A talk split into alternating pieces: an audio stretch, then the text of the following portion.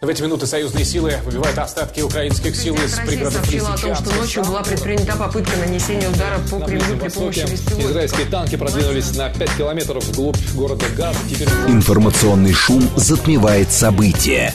Времени разбираться нет. Мнения и факты перемешаны. Но не у них. Умные парни выходят в прямой эфир, чтобы многое нам объяснить. Интервью о самом важном с самыми опытными. Программа предназначена для слушателей старше 16 лет. Умные парни. 15.06, столица радиостанция «Говорит Москва». У микрофона Евгения Волгина. Мы продолжаем. Наш умный парень сегодня Родион Мирошник, посол по особым поручениям МИД России. Родион Валерьевич, рада вас приветствовать. Да, здравствуйте, Евгения. Наши координаты 7373948, телефон, смски плюс 7925 8888948, телеграмм для ваших сообщений «Говорит и Москобот». И смотреть можно в YouTube-канале «Говорит Москва», стрим там начался. Мониторе вашу, э, ваш телеграм-канал, видим, что вы только-только вернулись из Минска, там было большое мероприятие. Называлось оно «Преступление украинского режима». Это открытый диалог на тему. И самое главное, подобного рода мероприятия проводятся для чего? То есть мы понимаем, что есть трек, которым занимается Следственный комитет, возбуждает уголовные дела по поводу преступлений, а, совершенных киевскими властями. И, соответственно, там расследование проводят. А здесь именно какая-то дипломатическая международная часть. Я правильно понимаю? Что это такое? Вы, вы очень правильно все разложили сразу, да, потому что э, вот мы, понятное дело, что мы не занимаемся судами, мы не занимаемся следствиями. Да, для этого есть большие-большие специалисты, э, вот Следственного комитета, Генеральной прокуратуры, вот военные следственные органы. Вот эти люди, они занимаются вот этим процессуально-судебным треком. И он реализуется. И причем достаточно успешно. Вот я перед тем, как ехать в Минск, э, запрашивал наших коллег из СК. Вот, они мне дали данные, что порядка 350 человек уже получили свои сроки. А вот э, на них собраны материалы. В основном это период э, Мариуполя, то есть вот 22 год, весна, а вот тогда, когда совершались ну, достаточно массовые преступления, и когда вот я работаю с материалами, я смотрю э, о том, что их показания, там допросы, данные, вот знаете, когда там волосы дыбом шевелятся, когда люди рассказывают о том, что вот я вышел, стоял на блокпосту, значит, тут ехала машина, да, с беленькими флажочками, там, беленькими ленточками, которые обозначались тогда беженцы. Вот, но я подумал, что они слишком плохо, наверное, относятся к украинцам, слишком хорошо к русским. Вот я взял и расстрелял эту машину. А там оказался отец э, семейства, мать, ребенок. Вот они все остались вот в этой раздолбанной машине. И таких э, преступлений, к сожалению, огромное количество. Вот завод, на, на заводе Ильича, вот мы с ним, мы остановили там прохожих мимо, мы, нам показалось, что они очень хорошо относятся к русским. Вот мы их вывели во двор, расстреляли. Вот, и, или мы расположили, значит, на каком-то медицинском со- сооружении, мы э, решили там сделать, под нами были э, медики, да, то есть они продолжали работать, а мы на крыше расположили свой ДОТ. Мы расположили там место, где у нас располагались какие-то... э, вот мы оттуда наблюдали и вели обстрелы. Я помню, это даже называлось как-то сэндвич, Это по-моему, всё, когда знаете, да, да. один этаж мирный, другой этаж военный, еще этаж мирный, коридоры не открывали для Знаете, я не знаю, как эвакуации. они это называют э, вот у себя, да, то есть на вот этом бандитском э, диалекте или сленге, а в обычном, в рамках международного гуманитарного права это называется люди как щит. Да, то есть, когда они мирными, щит, да. мирными просто прикрывают э, свои военные расположения, они используют мирных, они э, используют гражданские сооружения. Вот это все, это не просто запрещено, да, то есть это является преступлением. Но вы собираете эти материалы, а, соответственно, и дальше что будет с этими материалами? То есть это как бы фиксация для истории, чтобы потом что?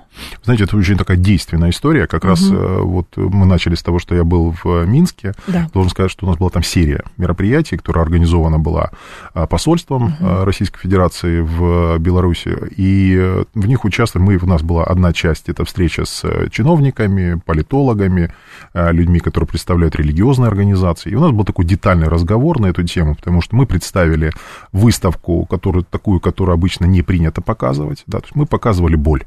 Мы показывали реальные фотографии, мы показывали то, что было сделано там на улице Институтской в Донецке. Мы показывали фотографии там обстрела на э, вот остатки э, больницы в Новайдаре, где трех, э, там трехэтажное здание просто сложилось, и там оттуда из них вынимают просто людей уже иск- искореженных, как бы, да. Вот, вот те вещи, э, вот такие же вещи можно было дополнять уже э, вот тем, что произошло, вот жесточайшие кадры с текстильщика в Донецке. Вот мы показывали вот эти вещи, то есть это угу. та правда, с которой живет Донбасс 10 лет, которыми живут сейчас э, российские территории, которые находятся вдоль линии боевого соприкосновения. И мы говорили вместе с нашими братьями, а это самое близкое нам государство, да, то есть если мы говорим о международном сегменте, то мы говорим в первую очередь, конечно, о Беларуси, о том, что мы готовы обсуждать как минимум с ними эти вопросы, как правильно нужно фиксировать э, вот эти преступления Киева, каким образом они должны быть э, запечатлены, да, как оформлены в виде документов запротоколированы. Да, запротоколированы, угу. этим занимаются вот э, следственные органы, а это мы используем для того, чтобы, как нам представить это на э, Совете Безопасности ООН, да, как это можно представить на других площадках, но а, мы работаем для мирового большинства, мы мировое работаем для тех, кто нас готов слышать. А кто готов слышать? А, вы знаете, нас готовы слышать очень много государств. В принципе, это больше сотни государств, которые не являются соучастниками.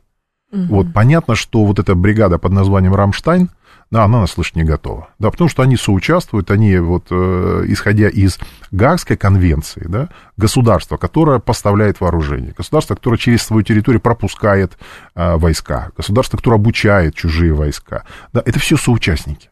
Вот все соучастники вот прямо, прямо, прямо таки вот э, черным по белому. А что Совбез в этой связи может сделать? Ведь неоднократно же говорил, что как бы мир-то как бы видоизменяется, мягко говоря, и он тоже видоизменяется. А, Совбез может э, принимать свои решения, которые связаны э, вплоть до принуждения к миру. Он-то может сделать. Но мы прекрасно с вами понимаем, что в Совбезе сегодня есть пять э, стран, которые обладают правом вето. И среди них есть те страны, которые являются непосредственными заказчиками этого всего. Поэтому, знаете, вот вести следствие, чтобы выйти на самих себя, ну, явно ни американцы, ни британцы не будут. Поэтому любое из решений, которое будет выноситься на э, Совет Безопасности, им же прекрасно не надо быть вангой для того, чтобы понять, что они его заблокируют. Либо по договоренности, либо вместе, либо по отдельности.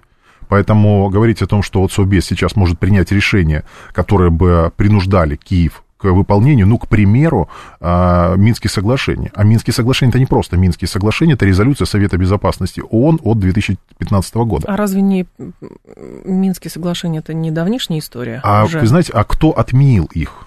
Да, то есть вот с точки зрения ООН... Они да, то есть не, это, отменяются ничего, э, они ну, продолжают вот, вот, существовать де, Понимаете, де юре он да. существует как документ, резолюция Совета Безопасности 2202, угу. который наглым образом Украина в 22 году э, просто нарушила. Да, то есть, когда начала, началась эскалация, когда Украина подвела 150-тысячную группировку на границу с Донбассом, когда началась артподготовка, то есть нарушили первый, первый пункт, это режим прекращения да. огня, нарушили второй пункт, это разведение и демилитаризация, нарушили там все остальные ряды пунктов, но это было заранее, потому что они просто не приняли никакие там законы о выборах, э, не изменили Конституцию, то ничего этого не сделали. Угу. То есть, и вообще, я так насчитывал, порядка семи площадок, которые были, э, в которых, э, на которых Россия пыталась урегулировать конфликт мирным способом. То есть, когда Россия предлагала Женевский формат, Нормандский формат, вот вплоть до Стамбульского и Беловежского – да, то есть вот с, начиная с 14 по 22 год Россия предпринимала попытку за попыткой. То есть сделать, а, ну, найти варианты, как решить это бескровно. И просто вот такой формат, который назывался Женевский, он был в марте 2014 а, года. Да, вот о нем да, мало кто помнит, его. да? Помните, да? да? Конечно. Ну, вот, э, вот тогда там напрямую принимали участие американцы. Угу. Там был Джон Керри, там была Виктория Нуланд. То есть все, вот, все, все известные было... люди, да, все, все, которые знали явно не понаслышке всю, всю подноготную этого конфликта. Вот, и они вот долго и нудно обсуждали, как вот, значит, какие административные здания будут освобождены, а, как нужно сложить оружие, как нужно восстановить управляемость э, территориями, как это будет сделано с обоюдных сторон, как в Москве, ой, в смысле в Москве, извините, как в Киеве да. освободят, э, значит, э, здание профсоюзов и городской администрации, как э, в Донецке, в Луганске, значит, отдадут какие-то административные здания.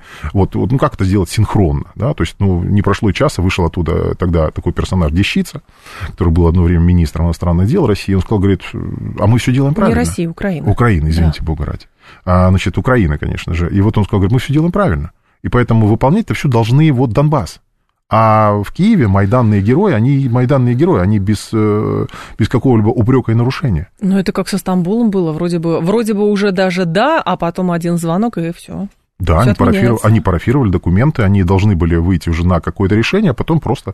Как, Позвонил Джонсон э, якобы. Приехал, говорит, приехал. А, приехал да, Приехал, сказал, говорит, давайте не будем ничего подписывать, говорит, давайте будем просто воевать. А сейчас, да. вот по вашим ощущениям, несмотря на то, что было столько площадок, а, глядя на то, как все таки подводилось вообще все а, плавно к тому, что Украину будут провоцировать на конфликт и так далее. То есть, и помните, и президент России тоже говорил, что ну, нас банально обманули, мы шли на договоренности. Вот сейчас, когда говорят, а, допустимо вести какие-то переговоры, допустимо какие-то формулы обсуждать, это опять про какое-то доверие той стороне или про что? Это про готовность э, России так. решить проблему, достичь задач, которые поставлены перед специальной военной операцией, политико-дипломатическим путем. Угу. Это вот исключительно об этом. О том, что мы готовы договориться, о том, чтобы как именно, это уже процесс договоренности, ну, да. Украина будет демилитаризована. Украина токсическая структура. Украина это территория, которая сейчас, ну, знаете, похожа больше на притон. Это притон, который вроде бы есть хозяин, да, то есть, но на этой территории каждый делает все, что захочет.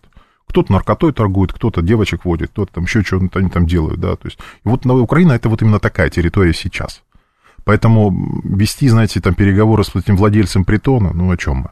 Да, то есть там есть совершенно другие люди, которые хозяйничают давно на этой территории, они делают все, что хотят, они заводят туда, поставляют вооружение, какое они uh-huh. хотят, проводят эксперименты, какие они хотят, финансируют, значит, само содержание этого притона.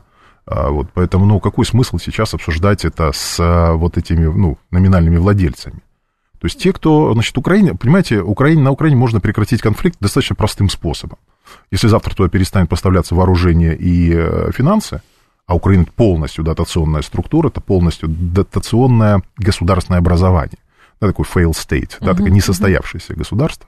И если это ну, перестанут поставлять, то, знаете, я не буду называть э, там недели, месяцы, да, то есть, ну, поверьте, это будет очень скорой перспективе, когда Украина будет вынуждена прекратить э, любые военные действия и не просто сесть за стол переговоров, а принять те условия, на которых э, вот, может быть выполнена та же демилитаризация, демонтаж э, власти угу. и так далее. Ну, вы же прекрасно понимаете, что те, кто снабжает Украину оружием, сейчас просто будут скрести отовсюду, чтобы ну, для чего-то растянуть ну, они и скребут. Это время, да. Они и скребут. Э, сейчас вот на фоне... Но, тем не менее, знаете, основные источники ведь сейчас очень сильно пробуксовывают. Угу. Пробуксовывают Соединенные Штаты, которые должны были дать 61 миллиард. Пробуксовывает ЕС, который должен был выделить 50 миллиардов евро. То есть основные источники, основные спонсоры, основные плательщики вот этого процесса. А, но, и опять же, мы же не говорим, что а, вот это произойдет моментально. То есть трансформация происходит. Происходит трансформация в целом ряде государств. Да, то есть позиция Словакии, я думаю, вы заметили, как поменялась, да? Поменялось много, вот много государств, которые, ну, понимают, что э, вот перспективы в этом конфликте просто нет. А это прям фронта, думаете, какая-то? А, вы знаете, я, э, мы, мы вот всегда и заявление президента, вот и заявление министра, угу. да, они все время базировалось, что наша внешняя политика строится на, глав, на учете главных вещей, национальные интересы государства непосредственного государства. Да? Поэтому вот я могу сейчас точно говорить, что, а, допустим, то, что заявляет э, Шольц да, по да. отношению к Германии, да, то есть, ну, это очень слабо коррелируется с интересами самих немцев. Так это же да. как раз про то, к чему ушел Европейский Союз. Супергосударство без э, национальной идентичности субъектов и, соответственно, просто менеджеры, которые Знаете, ну управляют что-то, ну, что-то я там не видел нигде в, э, вот, в соглашениях, которые создавались, путем которых создавались э, Европейский Союз, что там будет внешнее управление, которое будет им спускать задачи, а и они будут его выполнять. А? Брюссель, а? Брюссель. Ну, Брюссель, а Вашингтон? То есть все на Это сегодняшний... мелким шрифтом а, написано, знаете, скорее всего. Да, вот, ну, честно говоря, вертел и крутил на разных языках, как бы, но, ну, не, да. но не нашел. Да. Да. Вот сам, есть сам факт, потому что, ну, знаете, когда, э, вот очень показательно, когда канцлер выступает и говорит, значит, на, на фоне вот этих провалов, пробуксовки, mm-hmm. разрывов, э, таких бюджетов, э, значит, тут с ним разговаривает Байден, и он сразу заявляет, говорит, мы готовы, как Германия, выделить 7 миллиардов евро или долларов да. вот, на, на финансирование Украины. То есть при этом у Германии есть серьезнейший вопрос, значит, у них проблемы с э, их товаропроизводителями, то есть сельскохозяйственными. Им нужно всего полмиллиарда. И они не могут найти полмиллиарда для того, чтобы поддержать свою производительность, да, своих производителей. А 7 миллиардов вот они должны просто отлистать на, вот, на продолжение войны в какой-то другой стране, вот, которая напрямую как бы к непосредственно Германии это и отношения не имеет. Но потому что сигнал прилетел потому что было пожелание старших товарищей, и, ну, как комсомол, да, то есть ответили а, есть да. и вперед. Ну, хорошо, а перспективы с вашей точки зрения того, что постепенно вот этот саботаж, так его, наверное, политически можно назвать, он будет набирать обороты, а, это ближайшая перспектива какая-то, или все-таки до последнего будут стараться оттянуть время? Почему спрашиваю? На прошлой неделе, даже и две недели назад, какой-то вал сообщений от политических деятелей Европейского Союза был, а, который все сводилось к тому, что война с русскими неизбежна, лет через пять, может быть, через десять нам нужно готовиться, потому что Украина одна, а потом возьмутся за нас это, э, знаете, вот эта фронта, которая сидит на финансовых потоках, в частности, на военных. Да. Да, то есть, э, потому что, ну как, каким образом немецкому вот тому э, товаропроизводителю сельскохозяйственному объяснить, да, что он должен отказаться от дотации государственной, да, эти деньги отправить Украине, да, потому что русские придут. Завтра придут русские и всех Снова. вас... А? Снова ну, снова придут. Нет, ну тогда вы же выпросили. Сейчас немцы, на самом деле, вот знаете, даром не прошло после Великой Отечественной, то есть подавляющее большинство немцев, ну, по крайней мере, в возрасте, угу. да, то есть они все прекрасно знают, они прошли вот эту школу денацификации, и подавляющее большинство из них, знаете, с достаточным пиететом все-таки относятся и к памятникам, которые стоят, и процессам, которые были, и в значительной мере все-таки обвиняют э, руководство Германии того времени за то, за, за то, что произошло впоследствии с их государством. Но здесь есть определенная особенность, мне кажется, вот на идеологической составляющей тоже стоит остановиться. Вспомните Шольца, который после начала специальной военной операции громко с трибуны заявил, что все, теперь, значит, с немецкого народа а немецкий народ больше ни в чем каяться не должен. Mm-hmm. То есть все, теперь мы, значит, эту вину с себя полностью снимаем. Плюс э, Прибалтика та же самая, вроде бы, да, были памятники, скрипя зубами, конечно, но памятники были. И мне кажется, чуть-чуть вот будет какая-то дана слабина вот этому статусу кво по прошествии 80 с лишним лет, как все отмотается назад, и будут снова националистические выступления, и русские будут, если русские в Прибалтике объявлены самыми главными врагами, то, ну, пройдет какое-то время, они и в других европейских странах будут точно так же объявляться врагами. У вас никакой такой дежавю не возникает? Конечно, когда, я ровно об этом Когда говорю. возникает, когда говорит Шольц, вот он там говорит, что мы же ответственность не несем, да, да то есть, а да. а был некий фюрер, который говорил, говорит, химера совести, говорит, я вас с нее снимаю. Говорит, вам, вам нет необходимости, значит, там, совестливо относиться к, там, славянам, другим каким-то, э, ну, не нациям. совсем чистым расам, нациям, да, то есть это не ваша история. Поэтому здесь вот что-то такое, конечно, конечно же, проглядывает, и, знаете, мне кажется, что мы даже немножко недооцениваем тот размах э, нацизма, который разворачивается в целом ряде других стран. То есть мы это наблюдаем. Э, ну, Прибалтика это такие достаточно маленькие страны. И знаете, чем больше вот внешняя зависимость государства, mm-hmm. да, там, тем активнее развиваются там радикальные движения. То есть потому что их просто ну, спустили с поводка им дали возможность вести себя так, как э, вот им хочется, то есть ну, и это никак не влияет на их содержание. То есть им дали возможность, вот сказали, вот ваш враг, как бы вот все, вы можете делать все, что угодно. Да? То есть эти страны, три, три государства прибалтийских, они ну, экономически, они, ну, скажем так, очень плохо влияют, ну, понятно, слабо конечно. влияют на как бы общую, общую картину. Нет, но они а могут вот... Э, индуцировать, они сами себя индуцируют и индуцируют всех вокруг. Э, ну, естественно, естественно, то есть это целый пояс создан, то есть это, это Прибалтика, это Польша, это вот группа государств, которые, э, откровенно, многие из них находятся на очень серьезной дотации, под серьезным управлением, вот, и они выполняют как раз вот эту, э, ну, функцию таких а что с, этим, а что с этим можно сделать? Потому что, насколько я помню, знаете, с Украиной это вообще такое, можно не знаю, сколько томов потом будет написано того, от чего пришли и почему все это произошло. Помните, когда создавались всякие вот эти вот выступали ультранационалисты в Верховной Раде, их, знаете, здесь воспринимали как, ну, какие-то маргиналы, просто какие-то маргиналы. Но тогда был запущен механизм. То есть эти люди сначала были маргиналами, потом это была полноценная политическая сила, а потом под это дело начали бюджеты, а, выделяться, потом под это дело, соответственно, там целая национальная стратегия выстраиваться.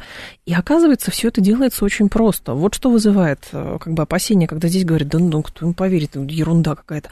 А потом оказывается, это вот, понимаете, вот, вот результат, к чему это привело. Ну, знаете, бюджет там начали выделяться гораздо раньше и даже до вообще появления Украины. То есть там поддерживать бандеровцев начали американцы сразу практически после Второй мировой. Mm-hmm. Да, то есть они начали строить вот эту альтернативу, поддерживать э, там правительство в экзиле, ну, да. вот, и прочее. То есть целый ряд, э, там работали радиостанции, издавались газеты, там создавались целые группы людей там в Канаде, в Латинской Америке, там, в Лондоне периодически там заседала какая-нибудь организация, которая потом вот эти клейноды передала тому же угу. Кравчуку. Вот, и тогда это все вот холили, лелеяли, взращивали, все вот это происходило. Но, знаете, это все все-таки это симптомы. Это симптомы уже болезни. Да? То есть болезнь, она немножко в другом находилась. И, к сожалению, знаете, вот механизмы, которых мы сейчас очень активно сожалеем, это механизмы там, Организации Объединенных Наций, да? механизм э, ОБСЕ, плюс ряд других э, международных организаций, которые вдруг почему-то перестали работать. Да. А работали они ведь создавались в основном 60-е, 70-е, или, по крайней мере, там, ну, вот набирали свою силу и отрабатывались угу. как рабочий механизм тогда, когда была бинарная система мира. То есть, когда было два центра силы, да, то есть был центр силы Советский Союз и центр силы Соединенных Штатов а когда один стал, все снесло абсолютно. И когда вот они находились, они садились за стол переговоров, да, то есть каждый из них являлся противовесом другого. Угу. И когда в 91 году Советский Союз развалился, то вот эту систему, бинарную систему мира просто перекосило. И вот эти механизмы, они просто, знаете, этим шестеренки заело. И когда а, вот там на площадке УБСЕ или на площадке даже, даже уголовного суда ООН, да, то есть когда вот констатируют наши дипломаты, которые там отстаивают наши интересы в судах, э, то вот просто по одной команде Госдепа туда приезжает там три десятка представителей стран и читают одно и то же. Вот просто достают из кармана э, методичку, методичку. Ну, просто вот, э, ну, кто-то, знаете, кто, кто более прилежный, он там его как-то приукрасил словами, а кто-то нет, просто прочитал то, что ему написали. И вот они один за другим вот это зачитывают, они говорят, мы свидетельствуем, что там Украина белая, пушистая, что она никогда ничего не сообщила, ну, там, не, не нарушала никаких норм, они всегда вели себя там исключительно, воевали, там, э, ратовали за независимость, за дружбу, за соблюдение прав человека, ну, правда, 10 тысяч, 10 тысяч, 12 тысяч человек, которые сидят сидят сейчас в украинских тюрьмах, они все э, просто были против прав человека, и Украина их спасала, что ли? И вот, вот это вот, ну, и вот здесь такой взгляд э, по команде Гегемона угу. на события сквозь пальцы, да, то есть вот он перекосил вот эту систему урегулирования. А как же ее в баланс а, возвращать? Баланс, баланс, э, вот если вы следите внимательно за событиями международными, то такие названия, как ШОС, БРИКС, да, то есть это появление определенной альтернативы гегемонизму. А это как есть, альтернатива выглядит? это, безусловно, альтернатива. Безусловно, альтернатива, потому что пока понятное дело, что базис э, пока он другой, но люди, ну, там туда объединяются государства, которые не хотят зависеть от санкционных давлений с американцев. Но не Они хотят, хотят... С ними, я прошу прощения, но не хотят с ними разрывать э, никакие связи. Помните, на Рендер Моди, которому, а, значит, э, спрашивали там по поводу судьбы Брикса и так далее, и он сказал одну вещь, да, Брикс нам интересен, но это не значит, что мы, а, как бы, для нас Брикс это не равно антиамериканский, антиамериканское движение. Он абсолютно корректен, потому что вернемся вот несколько минут назад и сказал, мы да. исходим из того, что каждое государство принимает решение, исходя из своих национальных интересов. Конечно. И мы это всегда учитываем и из этого исходим. Ненормально, когда государство принимает решение, исходя из желаний э, какого-то другого государства или другого объединения. Вот это ненормально. А когда они, ну, это, а когда они рассматривают, понимаете, очень легко принимать решение радикальное тогда, когда ну, у тебя есть спонсор и все да, и ты понимаешь, что как-то подорвать твою экономику практически нереально, а, потому что у тебя ее нет. Угу. Да, то есть и ты просто зависишь, что сколько денег тебе отсчитают в этом американском бюджете, да. или сколько там ЕС, ЕСовский бюджет тебе выделит денег на содержание и, или на поддержку всего остального. Поэтому вот эти страны, вот, ну, вы видите, да, то есть эти страны, там, Прибалтики, вот почему там Чехия, да, то есть они позволяют себе крайне радикальные высказывания, болгары позволяют, позволяют радикальные высказывания, потому что они, они реально сидят на, вот, на вот этой подпитке. Они реально сидят, ну, это ими... Э, они этим зарабатывают, можно сказать. Да нет, понимаете, степени. они, нет, э, понимаете, зарабатывают это когда у тебя все хорошо, а это дополнительно к тебе прилепло денег, Бонус. да, то есть, но если у тебя завтра перестанут давать эти деньги, то ты останешься жив и здоров, ну, может быть, не так жирно будешь жить. Да, а здесь нет. Здесь, mm-hmm. понимаете, ну, к примеру, та же Украина, ну, по моим подсчетам, где-то более 70% денег на существование ей выделяются да. извне. Ну, да, то есть она не может жить сама. Были же как раз заявления на прошлой неделе, что если подпитка закончится, то там мы не бюджетники, не льготники, никто никаких денег не получит. Но хорошо, перспективу вот этих вот объединений в виде ШОС, может быть, БРИКС и еще что-то. Если сравнивать с текущим положением, там, Европейский Союз или Североатлантический Альянс, а ни у одной из этой, э, ни одной этой организации нету, ну, например, военной надстройки или именно политической надстройки. Это во многом просто, ну, как бы э, формирование на основе доброй воли и, может быть, каких-то экономических выгод. И пока больше ничего. То есть как можно талант здесь... или э, вот исходное э, вот нынешнего, нынешнего конфликта, нынешнего да. состояния, оно, знаете, э, говорит о том, что сейчас, к примеру, американцы или англосаксы, они используют вообще все Вот, Ну, все. такое, да, да. то есть, значит, перво-наперво, а, то есть Россию изначально хотели задавить э, просто экономическими санкциями. Говорят, мы порвем экономику России, она просто будет разорвана. Да, а не вышло, ничего не получилось. А государства, которые сейчас э, находятся в БРИКС, они же обсуждают ключевые моменты перехода на национальную валюту. Потому что доллар стал стал токсичен. Доллар э, используется в, ну, для других целей, для других задач. В борьбе. Поэтому чем меньше рычагов остается у гегемона, тем больше шансов вот у новых объединений оказывать влияние на и защищать свои интересы. После новостей продолжим. Родион Мирошник с нами, посол по особым поручениям МИД России. А через 4 минуты вернемся. Интервью о самом важном с самыми опытными. «Умные парни». 15.35 в столице. Радиостанция «Говорит Москва». Продолжаем. Родион Мирошник с нами, посол по особым поручениям МИДа России. А, Слушатель спрашивает, вы же, а, Родион Валерьевич, знакомы с украинскими деятелями. Как вы считаете, это наигранное сумасшествие и ненависть? Или на самом деле они там, в общем, с ума посходили? Знаете, когда э, вот мне кажется, что среди э, немецкой интеллигенции тоже было много умных, грамотных, начитанных людей. Да? То есть ну, в какой-то момент они уверовали в фюрера, сказали, что вот фюрер поступает правильно, потому что ну, очищает планету от неправильных наций, значит, рас- расширяет жизненное пространство и так далее и тому подобное. Ну вот что-то подобное происходит на территории Украины. Поэтому сказать, что они прикидываются, да нет, не прикидываются. Верят. Многие, многие из них, они в реальности, многие переобулись, многие просто посчитали, что их парадигма жизни, что вот их жизнь, да, то есть она устроена таким образом, она интегрировалась вместе со всей верхушкой, она интегрировалась в западные процессы и стала в зависимость от западных процессов. А то, что было до этого, это уже можно зачеркнуть. А инстинкт самосохранения? А, Понимаете, э, когда стадо э, гонят на забой, да, то есть там вот э, инстинкт самосохранения срабатывает плохо. Ну, уже доказано, собственно, там более ста лет назад были исследования, которые показывали, что для человека вот эта определенная стадность, она существенную роль играет. И правила, и движение в одну сторону. Поэтому, когда люди объединены вот одним таким порывом, да, то есть, когда вы смотрите на Майдан того же 2014 года, да, то есть, когда люди прыгали, кто, кто не скачет, то и москаль, да, то есть, половина при этом не говорила вообще по-украински. Вот, ну ничего же, прыгали. Э, Вот, поэтому вот это объединенное какое-то стремление, объединенная манипуляция сознанием, э, вот направление вперед. Знаете, вообще вот сейчас картинка, которая выглядит, она, знаете, вот есть такой парень в этом, э, такой бородатый в зеленой майке. Вот он больше похож на козла-провокатора, да, то есть, который ведет, гонит э, э, на бойню. А насколько он самостоятельно в принятии этих решений или же все-таки выполняет э, то, что ему сказали? Потому что здесь Знаете, вот говорят. для того, чтобы быть свободным в принятии своего решения, даже если ты этого очень хочешь, для этого иметь, надо иметь определенные возможности. Но если у тебя государство, которое на три четверти зависит финансово от э, внешних дотаций, если э, армия на 90% зависит от обеспечения вооружением извне, если, значит, э, инструкции, которые получаются из нее, ну, насколько можно быть самостоятельным? То есть, Да единственное, насколько, ну, вот ни наверное. насколько. Практически ни насколько. Да, можно там где-то поупрямиться, поупрямиться в ситуативных делах. Но всегда же вот у спонсора и владельца, по сути дела, э, государства Украины, или того, что называлось когда-то э, государством Украина, да, то есть у них всегда есть вот этот контрольный пакет, они могут в любой момент дернуть за такую веревочку, за больные места, да, то есть и он тут же вернется в то состояние, в котором он должен находиться по условиям контракта. Слушатель спрашивает, а насколько, Родион Валерьевич, м, верно а, утверждение, что Украина это своего рода пролог перед большим конфликтом Европы и России?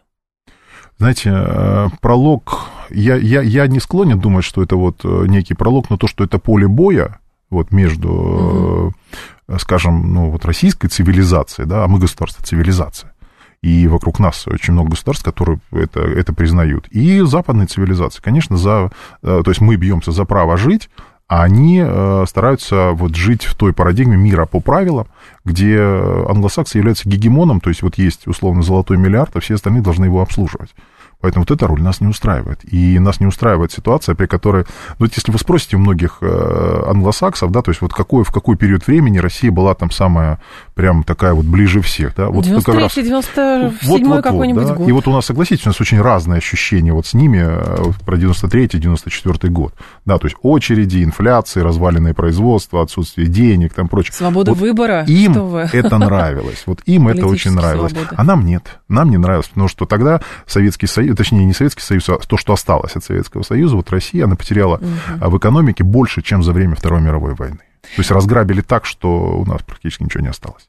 Э, да, как говорят, даже не разграбили, а просто отдали, подарили. А, вот какая власть очень нравится. Вот которая будет, отдаст все.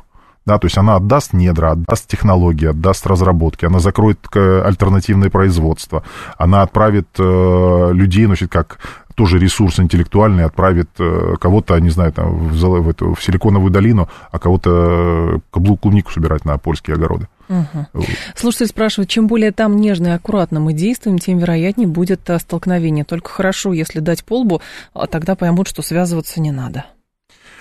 А, Конечно, мы все настроены на, знаете, такой вот радикальный подход, да, и мы понимаем прекрасно, что когда ситуация дошла до военных действий, угу. то, знаете, уже до мягкой, на мягкую силу рассчитывать точно не стоит.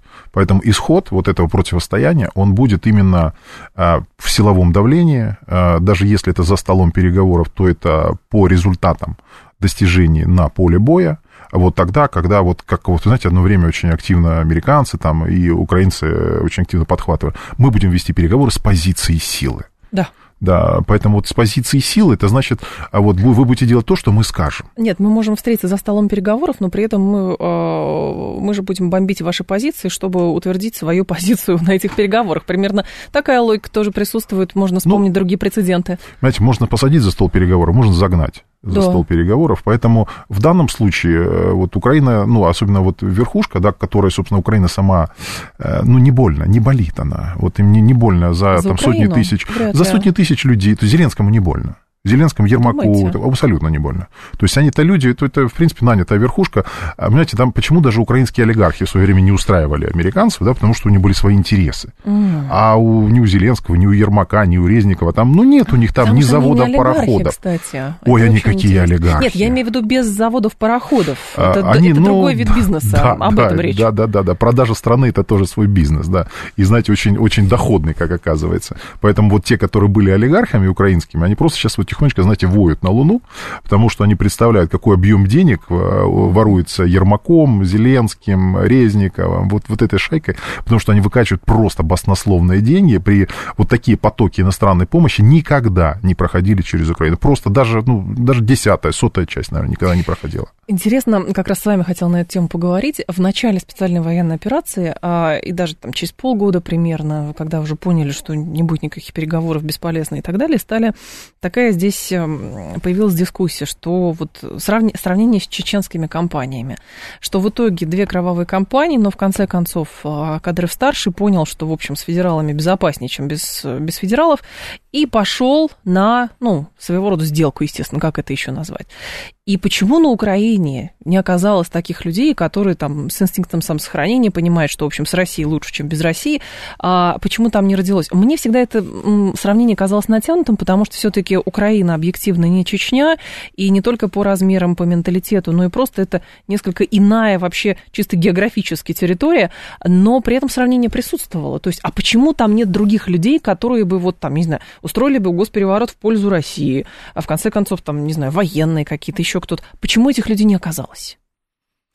Ну, мне кажется, что э, вот аналогия все-таки с э, Чечней, она, ну, не совсем корректна. Вот не, мне не тоже казалось, что корректна. она некорректная. Потому что и период времени прошел, и Украину, значит, достаточно активно создавали как отдельный субъект, угу. как э, в, объясняли, что вам отдельно от России будет, вас Россия всегда грабила, вам Москву все время отгружали там миллионы тонн сахара, и поэтому вы оставались да. сами без сахара, ну и так далее. То есть это с этого начиналось, с 91 год, а, вот на Украине. И а, почему были ли те элиты, которые могли а, вот потенциально быть э, с Россией, были, были, конечно, да, то есть, но в результате вот этого, знаете, наверное, Россия слишком в этот период вынуждена была заниматься собой и э, тем, чтобы сохранить свое государство и отбиться вот от э, сотен тысяч э, всевозможных НКОшек, там, подавателей, спонсоров и всевозможных западников, угу. которые активно здесь развивали целое движение, которых, знаете, ну, вот совсем недавно же было заявление Орбана, да, то есть Орбан, который сказал, говорит, ребят, ну, все же понятно, да, то есть все же было понятно, что вот план был такой, да, то есть сейчас Россия, значит, терпит поражение на Украине, где-то, ну, в одном бою, да, то есть мы ее принуждаем садиться за стол переговоров, сносим Путина и ставим очень хорошее управляемое правительство. вот которая пойдет на все уже наши, да. наши пожелания. Да? Вот такое правительство нам, очень нужно. Как бы, да? Поэтому Россия должна была, ну, извините, как бы это пафосно не звучало, да, то есть там вот э, родить своего Путина, да, то есть и э, вот вокруг него объединиться, для того, чтобы понять, что это наша страна, это наша, наши, э, вот, э, ну, как, это наша жизнь, это наш дом, и это, это ценность, это огромная ценность, которую нельзя пускать, там, врагов, нельзя пускать тех, которые здесь будут резвиться вот, просто как... Э, а думаете, переосмысление на всех уровнях происходит? А, вы знаете, сейчас я посмотрел, я смотрел вот за 20 лет смотрел а, социологию, угу. и я должен сказать, что как минимум количество людей, вот это абсолютно точно понимающих, что Россия там моя самая главная ценность, что могу я, значит, опираться именно на свой дом, это вот мой народ, моя страна, мое государство, да, оно увеличилось минимум в 4 раза. 4. Вот от этого либерального благостного состояния мы э, вот э, и под воздействием и событий сначала первого Майдана на Украине, угу. потом второго Майдана, потом войны, потом Донбасса, потом все вот это вот э, гамма этих всех событий, вот мы все-таки, даже новое молодое поколение уже выросло на том, что, а, знаете, ну вот они совершенно, ну, американцы те же, да, то есть они англосаксы, это не совсем те люди, которые настроены очень благостно к нам. У них есть свои интересы, Конечно. они делают все исходя из своих. А в 90-х годах мы думали не так. Мы думали, мы будем что дружить. Нас, да, что нас посадят. Знаете, вот парадигма даже э, дипломатии, да, то есть она существенно поменялась. Поменялась из простых вещей. То есть задача перед дипломатами развивать отношения, да, изменена на э, понятную прагматичную. Остаивать свои интересы. Э, с мы отстаиваем свои, конечно. Конечно, мы отстаиваем, мы не затягиваем сюда, значит, там, друзей тех, которые, значит, интересуют, которые хотят поинтересоваться, что у нас там на предприятиях ВПК. Да, какие новые разработки у нас есть в космической промышленности. А что у нас еще есть, какая у нас, какие предприятия химии, которые можно положить на лопатки, потому что они меняют, какое, ну, которые э, мешают какому-то из химических гигантов, к примеру, там, Германии, Франции или Соединенных Штатов. Да, то есть, вы знаете, такие друзья нам, наверное, совсем не друзья. Но мне кажется, да. что как бы процесс переосмысления, он все равно продолжается, потому что если даже на уровне, ну, как бы вот там среднем, например, да, есть люди, там, малый, средний бизнес, который а, там условно свои швейные цеха переоборудуют по то, чтобы помогать фронту, люди идут на фронт, их не загоняют, они идут туда по идеологическим соображениям и так далее. На этом а, уровне все понятно. Но когда речь идет об уровне чуть повыше, тут даже многие говорили, что, в общем, дипломатическая школа тоже под давлением обстоятельств будет меняться, потому что мы говорили с многими заслуженными а, работниками МИДа, которые говорят, мы столкнулись, говорят, с тем, что у нас как врачей в период ковида, которые уже были на пенсии, сняли, говорят, помогите. Потому что долгое время а, было что? Я окончу Институт международных отношений, меня отправят во Францию, будет классно, там, в общем, здорово. А потом, когда ты во Франции оказался, ну, не то, что не нужен, а тебя оттуда выгнали фактически за сутки, вот, и там ты сделать ничего не можешь, а надо развивать другие части света, взаимодействие с ними, а как вообще непонятно, не то, что ты языка не знаешь, а ты просто к этому, в принципе, не был готов. И это переформатирование, оно, в общем, ну, для многих дается довольно сложно. Знаете, э, если вот действительно когда-то считалось, что вот я закончил МГИМО, к примеру, или еще какой-то такой факультет международный, да. да, то есть и я отправился в другую страну, и вот оно счастье, да, то, знаете, сейчас это совсем не так. Нет? Потому а что во многих государствах, например, западных, ну, подождите, там посольство, которое-то, э, ну, иногда представляет собой крепость вот, в которой находятся люди, которые угу. отстаивают интересы твоего государства на достаточно, на той территории, где правительство или власть исповедуют достаточно токсичную точку зрения по отношению к России. То есть и там как раз нам надо защищать э, людей, которые э, пророссийски настроены, нам надо защищать своих граждан, которые находятся на этой территории, надо проводить и доносить, при том, что, знаете, тебя обложили со всех сторон э, какими-то счетами, да, то есть от тебя закрыли там средства массовой информации, тебе да, то есть тебе, да, за тобой следят там спецслужбы и прочее, то есть я говорю просто со слов своих коллег, которые угу. вот и находятся там периодически, приезжают сюда, когда у тебя есть, э, ну вот ты возглавляешь делегацию на каких-то международных площадках, и там а, любой вопрос, который только не поднимается, вот просто любой, да, там тут же власть Украины говорит, значит, а вот Россия виновата, поэтому ее надо лишить права, не знаю, там, поставлять памперсы. Да, то есть, или там, ну, это же там э, искусство касается, спорта касается. Конечно. То есть, они влезли вот во все направления. То есть, и э, вот, вот здесь это абсолютно, знаете, очень некомфортная позиция когда люди должны а, отстаивать вот свои интересы. Хотя, знаете, она некомфортная, но она обязательная. если ты сильное государство, если угу. ты заботишься о своем будущем, если ты отстаиваешь свои интересы, какие экономические, политические, геополитические, а, культурные интересы, защиту своих а, там, э, ну, сограждан, поддержку диаспор, а, вот русских на, на, на, ну, во всех частях мира. Да, то есть вот он функционал дипломатии. Да, он в тяжелых условиях происходит. Сейчас действительно это тоже такая себе, такая же передовая. Только она вот особенно в тех странах, которые считались такими цивилизованными, вдруг, знаете, вот за этой цивилизованностью, за какой-то лояльностью вдруг появились зубы, вдруг появились когти, и вот истинное отношение, mm-hmm. когда ну, просто там э, Холокост заменился уже, ну, такой русофобией. Ну, Франция со своей позиции по, на Совете Безопасности, когда обсуждали э, трагедию с самолетом Му-76, в общем-то, тоже красноречиво об этом говорили. Многие, к сожалению. Знаете, многие, к сожалению, проявляются а, вот в такого рода вещах, когда процедурными вещами, когда кулуарными какими-то договоренностями, когда а, вот манипулируют просто своим правом, а, ну, временно председательствующего. Самое главное, это же видно всем остальным, но или люди действительно считают, что вот а не то, что как бы индульгенция выдана пожизненно, я вот, вот этого не могу понять. А, ну, если сегодня отыграем, то, может быть, завтра тоже будет наши. Вот, я думаю, исходят из этого. Поэтому как раз, ну, нам же Гегемон сказал так делать, поэтому мы так и будем делать. А, потому что, ну, все-таки вот, э, вот этот мир по правилам, да, то есть вот правила там именно такие. И, э, знаете, ну вот ну вот э, на, на той же площадке, когда обсуждался, была обсуждалась трагедия Ил-76, вот угу. просто, знаете, просто вы, вы торговали часы для того, чтобы Украина могла, значит, там у нее пухли мозги. да, хоть какую-то. А вдруг сейчас мы надумаем, сейчас найдем какой-нибудь факт или высосим его из пальца, и вот сможем предъявить всему миру, который... Так вы сами сдали э, позиции в первую же секунду после того, как стало известно, что самолет, ну, что самолет потерпел крушение. Ну, это Какая же, послушайте, ну, это же была готовая, вот готовая методичка, да, то есть да. там, если что-то, если, если, если взорвали Крымский мост, ура, мы победили, мы отлично взорвали Крымский мост. Если ударили а, там по, по, по центру Белгорода, а, мы знаем, там все равно что-то была какая-то чушь. Да. А тут, знаете, такая нестандартная ситуация, там бабах, э, нанесли удар как бы по самолету, вроде бы все же правильно. То есть врагов же сбивали, там прочее, значит, а вдруг а оказалось, свои. что сбили своих. Да, вот тут, вот тут, знаете, тут такой произошел разрыв шаблона, и вот в этом разрыве шаблона они в реальности просто не смогли э, придумать ничего. И, знаете, сейчас, поэтому сейчас мы просматриваем э, вот такие, такие вещи, как, знаете, там Зеленский выходит, ничего мне не говорит, я требую международного расследования. Да. Международное расследование после MH17, когда 10 лет значит, там голландский суд, значит, пытается найти хоть какие-то варианты для оправдания, не, не учитывает вообще ничего, ни доводы, которые представляет Россия, ни фактаж, который передается. Говорит, мы это считать не будем, мы сюда смотреть не будем, мы будем слушать какого-нибудь а, эксперта под номером 3023-312, потому что мы говорить не можем, кто он такой. Да. да то есть на его, на его словах будем строить э, вот защиту или линию обвинения. Да, знаете, вот это, конечно, подсказывает, что-то подсказывает, что вот после вот этой трагедии как-то, наверное, вот эту гаагскую игрушку надо сворачивать. А кто же ее будет сворачивать? А, слушайте, сворачивать, вот здесь как раз и речь идет о том, что у нас же мир не состоит из а, только одного Запада и вот группировки Рамштайн. Она не состоит.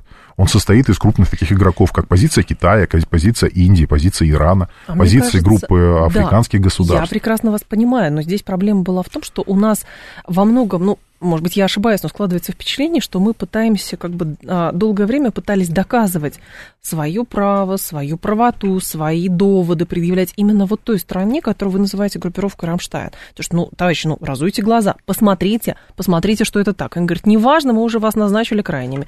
Нет, подожди, ну вот есть же. И все, вот это вот так и выглядит. На днях буквально Сергей Викторович Лавров был в Нью-Йорке да. и принимал участие в заседании Совбеза. И когда был брифинг, на брифинге, значит, одна мадам, а, по-моему, BBC, ну, боюсь ошибиться, а вот она сказала, говорит, а если, говорит, вам не поверят? Угу. На что Сергей Викторович Лавров как бы сказал, знаете, а нам все равно, поверите вы нам или нет. Мы проведем свое расследование, мы выявим факты, мы предъявим их тем, кто готов нас услышать.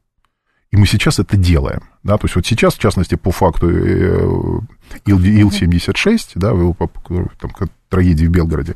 То есть мы именно так, то есть когда только начинает зарождается очередной фейк, вот он говорит, а там, оказывается, не было никаких э, военнопленных, да, то есть, ну, Следственный комитет просто тихонечко выкладывает кусочек видео, как, э, значит, стоит борт, к нему подъезжает конвой, из которого выходят, выводят этих военнопленных, значит, там сажают их в этот самолет, самолет взлетает и двигается по направлению Чкаловск, Чкаловская, Белгородская область.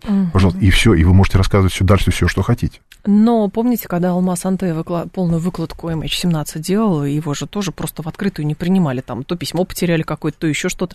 Тоже не принимали. То есть а, основной вопрос, а, когда закончится вот эта эпоха, так называемая постмодерна в информационной сфере, когда неважно, какие то доводы выложил, неважно, какие доказательства есть, неважно, какой факт-чекинг ты провел, но кто громче всех заявил сначала, тот и выиграл. А, а фон-то меняется. Да. Контекст меняется. И то, что можно было делать в 2014 году, уже достаточно сложно делать в 2024. А, вот вроде бы как связаны между собой э, расширение списка участников БРИКС да, и отношение к этим событиям. А очень просто. Появляются угу. те страны, которые не хотят играть по манипулятивным правилам, которые не готовы, знаете, говорить, есть после звонка из Госдепа США вот, вот этот контекст меняется. Меняется количество денег, которое, которым можно давить на это государство. Потому что, ну, ведь, не, ведь то, что мы видим на э, площадках, да, то есть когда делаются заявления, делаются там еще что-то, это только верхняя часть айсберга.